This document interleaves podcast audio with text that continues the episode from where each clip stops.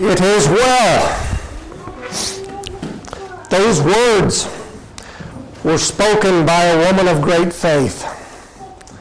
And she said them right in the middle of while she was going through probably one of the worst things that could ever happen to a person in this life. She was a woman of great faith, and her story is in the book of 2 Kings, chapter 4. 2 Kings, chapter 4. After Elijah was taken up to heaven by God in a whirlwind, the prophet Elisha became the main prophet in Israel, and he took over for him.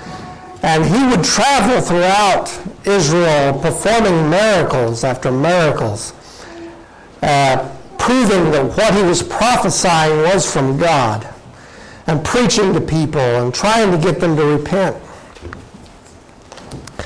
And he became well known in the land because of all of these miracles that he did. And uh, there were even many kings and armies would ask help from Elisha, and sometimes he would help them. And but mostly he was he would help the common people, the poor, the lame, the sick. And Elisha would travel this kind of circuit from Mount Carmel to Samaria and to Judah and back. And he would go up and down this area prophesying and preaching to people and performing miracles to show God's power. And during these trips, he would regularly pass through this little village called Shunem. And in this little village, there was a notable woman that had a house and land. And one day she persuaded Elisha to stop and eat with her and her husband. And so he did. And this became a habit so that every time Elisha passed by there, he would stop and eat with this woman and her husband. And one day she was talking to her husband about Elisha, and she told him, You know, I know this is a holy man of God. Why don't we build a small room for him, an upper room, uh, on that wall over there? And so that's what she did. And she put a bed and a table and a lampstand and a chair there so that he would have a place to stay overnight when he passed through. Well, the next time Elisha came through there and he saw uh, what she had done for him, he was really touched and, and grateful for what she had done. And so he stayed the night there. And when he got up the next morning, he had been thinking that he wanted to do something for this woman because of her kindness toward him. And so he had a servant that was always with him. Uh, his name was Gehazi. And he told the servant Gehazi to go and call the woman. And she came and stood before him and he said, I want to do something for you because of all the kindness that you've shown me. What, what can I do for you? Uh, could I, you want me to talk to a king on your behalf or the army, perhaps? And he could do that. In fact, just right before this, God had saved the lives of three kings through Elisha and their armies. So he had pull. He could, he could pretty much give her anything she wanted. But she replied, I dwell amongst my own people. That's all she said. And then she left. She didn't need anything. Apparently, she, she was well taken care of. She didn't need a thing. Well, it bothered Elisha that he couldn't do something for this woman. And he just he just thought about it and he asked Gehazi, he said, What shall we do for this woman? I want to do something for her. And Gehazi thought about it and he said, Well, she doesn't have a son, and her husband is really, really old. Elisha said, That's it. That's it. So he called her back, and she came and she stood at the doorway. And he said, In one year, you will embrace a son. And she looked at him and said, Do not deceive me. And turned around and left. Well, sure enough, exactly one year later, she conceived and bore a son. And the child grew, and she loved that boy so much. And then one day, her husband was working out in the field. And the boy came running, holding his head in his hands, screaming, My head, my head, my head. And he ran up to her husband and he told the servant to pick up the boy and take him to her, his mother. So he did. And all morning, she held her son in her arms until about noon. And the boy died in his mother's arms as she held him there. So she picked up her dead son and took him up to the little room that she had made for Elisha, and she laid him down in the bed. And then she went outside and told her husband to have a servant saddle a donkey because she was going to the man of God. And he just asked her, Why are you going there now?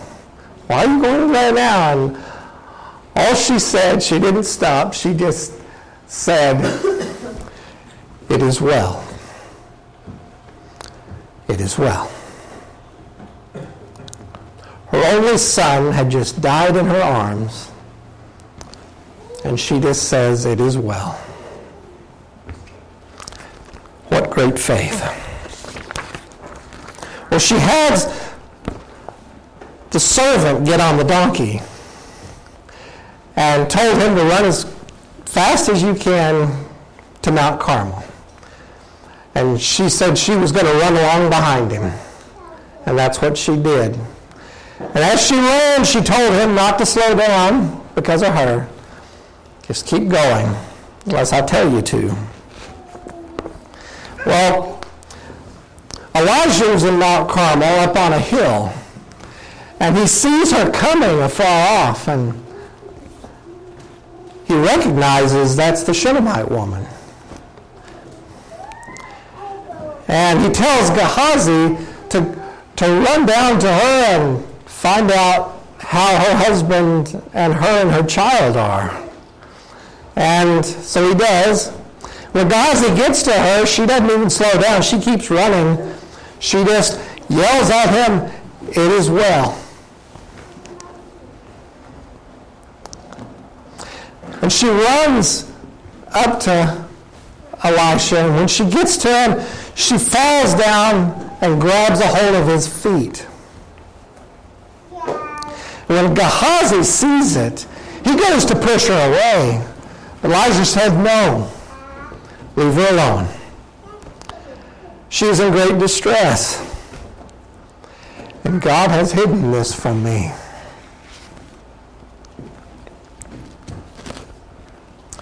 Well, finally, the woman gets her breath and she looks up at Elisha and she says, Did I ask for a son? Did I not say to you, Do not deceive me? And then Elisha knew what had happened. And so he tells Gehazi to take his staff and go as fast as you can to her house. And you put my staff on top of the child. And if anyone uh, tries to stop you, to talk to you, don't even stop. Just go straight there as fast as you can and do this. So Gehazi takes off and he goes and he gets to her house and he puts Elisha's staff on top of the child. But nothing changed.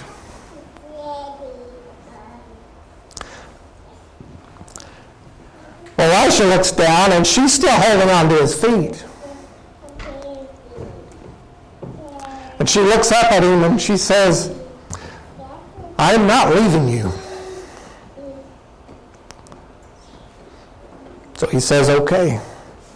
And so he gets up and him and the woman head off on foot toward her house, which was a 20 mile, it was 20 miles away, by the way. And they're going at a much slower old prophet's pace. But they finally get there. And Elisha goes up to the upper room where the boy is lying dead on his bed. And he closes the door behind him and begins to pray. And then he lays down on top of the child and puts his face next to the boys. And when he does this, the cold body of the child begins to get warm.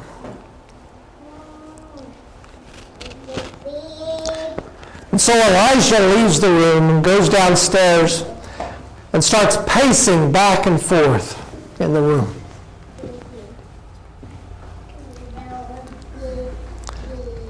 And then he finally goes back up and does the same thing again.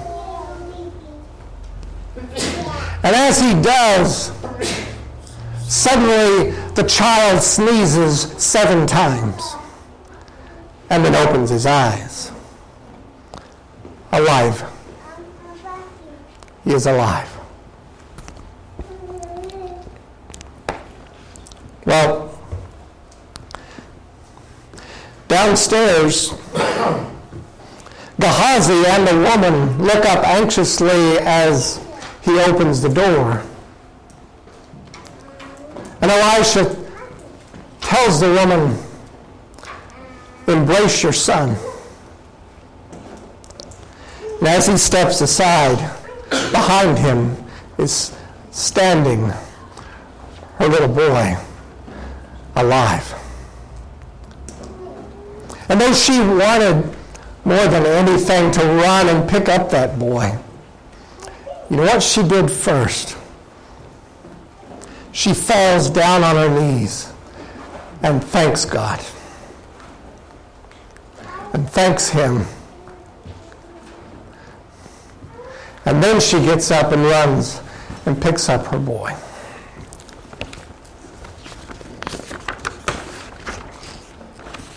So, what can we learn today from this woman of faith? One thing she made room for God's prophet in her house. So, do you make room for him in yours? Is the question. You know, you need to schedule time for Jesus in your busy life. This woman didn't just put up a cot on the floor. She made a room for him, a place for him with things he needed, and as an honored guest. If you don't block off time for Jesus in your busy life, you're going to fill it with other things. You just are. So you have to make room for him in your life. She was kind and content with what she had. She was she demonstrated kindness to God's people. And she didn't ever ask anything for, in return. She wasn't poor. She had things, home and a land. But her focus wasn't on her possessions and getting more. Her focus was on helping people with what she had. And that's something we can try to duplicate with all the things we have. We are truly blessed in this country. She faced great suffering with, It is well. That's how she replied in the darkest times in her life. She had faith. She had faith in God. And she knew it was going to work out okay. That's not to say she didn't do anything. Her faith was a faith of action. She acted on her faith, didn't she? James 2 and verse 18 says, But someone will say, You have faith, and I have works. Show me your faith without your works, and I will show you my faith by my works. Do people see your faith today? Do people know how much faith you have or how much faith you don't have by the things you do? You can't fool anybody except maybe yourself.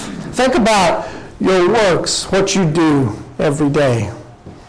Will they show your faith in God? This woman's faith was shown. We see her faith by what she did when she ran to God. She ran to the man of God for help, knowing that he could help her. John 3 and 18 says, My little children, let us not love in word or in tongue, but in deed and in truth. You can tell someone you love them as much as you want, but if you don't do something about it, the words are pretty useless. It's your actions that show your love. Another thing is she acted to save her child. She didn't trust just anyone to save him. But she held on to Elisha until she got what she needed. And we can't trust anyone to save us or the people we love except the Son of God. Your family can't save you A preacher can't save you. This church can't save you. Only Jesus can save you and the people you love. Make room for Jesus in your heart during the good times. So when trouble comes, you will have someone to go to and he will know you. And he will help you. No one else can save you but him. This woman did what she could to save her child. So are you trying to save those you love? Our modern world has invented all kinds of cures and medical procedures to save people's lives. But they've also invented all kinds of things to kill them spiritually.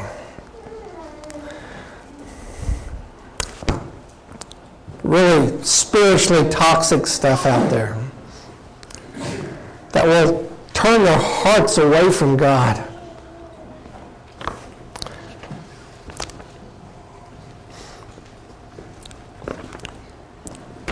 And so, we need to help them.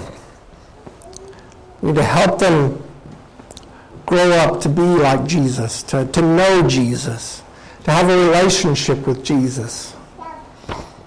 Only He can save them. Well,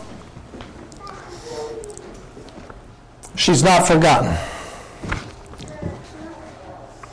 This woman is not forgotten. The story, the story of this Shunammite woman doesn't end here. Four chapters later, in 2 Kings chapter 8, God tells Elisha that there's going to be a great famine. And this famine is going to last for seven years. And Elisha remembers this woman.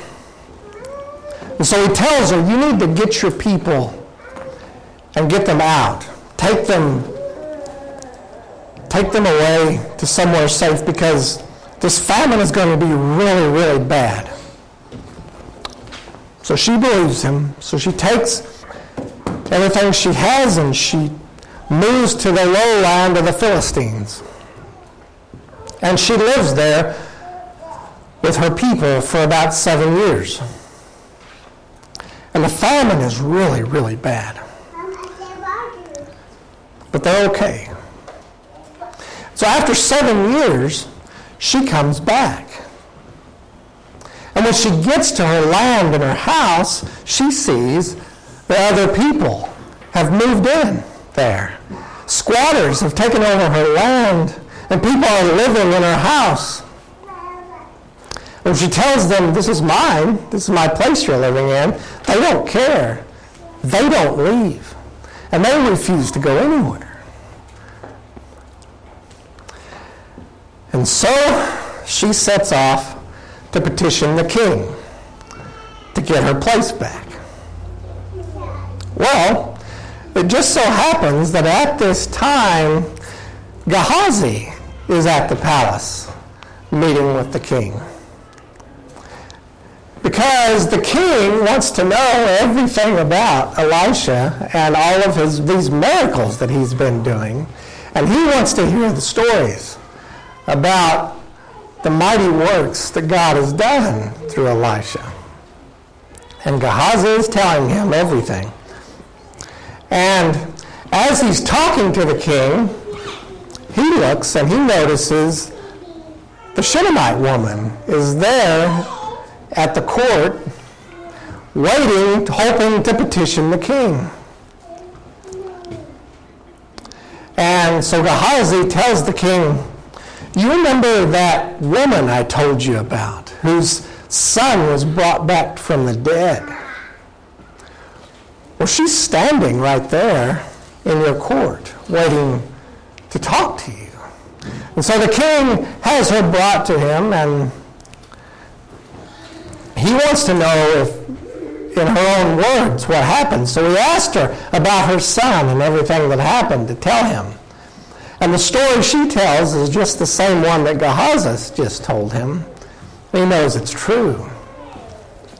And he is really impressed by her, so he orders that her land and her house and all is supposed to be returned to her.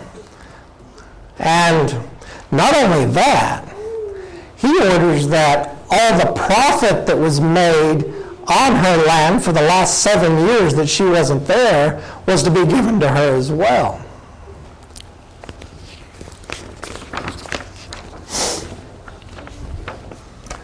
Matthew 10 and 41 says, He who receives a prophet in the name of a prophet shall receive a prophet's reward. And he who receives a righteous man in the name of a righteous man shall receive a righteous man's reward. Have you ever wondered what you could do for Jesus after all that he's done for you?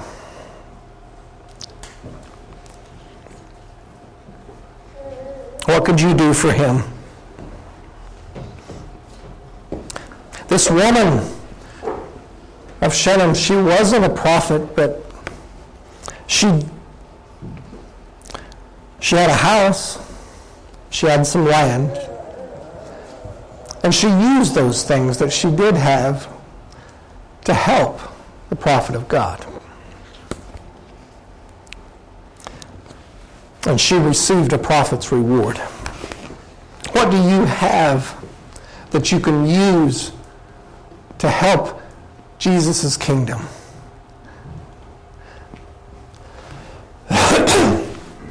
do you have do you have some time? Do you have possessions, maybe? Some things that could be useful in the kingdom? Do you have an ability to talk to people? There are many things that you can do to help Jesus spread his word. And so, look for those things that you can do and how you can use the things you have to help. Like this woman did. Her story has been an inspiration to people. And it should be an inspiration for us today. In 19, no, 1893, 1893, there was a preacher whose name was Elisha. Elisha Hoffman was his name. And one day he was visiting this woman in her home. And she was telling him about all the terrible things that have recently happened to her. Just one tragedy after another had befallen this poor woman. And she was very, very despondent, very discouraged. As, after she told him all these things, she looked at him and said, Brother Hoffman, what shall I do? Well, he quoted a scripture to her. And then he said, You cannot do better than to take all your sorrows to Jesus. And she thought about it. And then she thought, yes. She hadn't thought of this before. She thought, yes. She said, I must tell Jesus. I must tell Jesus. And as he left her house, this formerly despondent woman was beaming with joy. And she had a peace about her, he said. As he went home, her words kept ringing in his ears. And when he got home, he sat down and he wrote all the words to that song I must tell Jesus.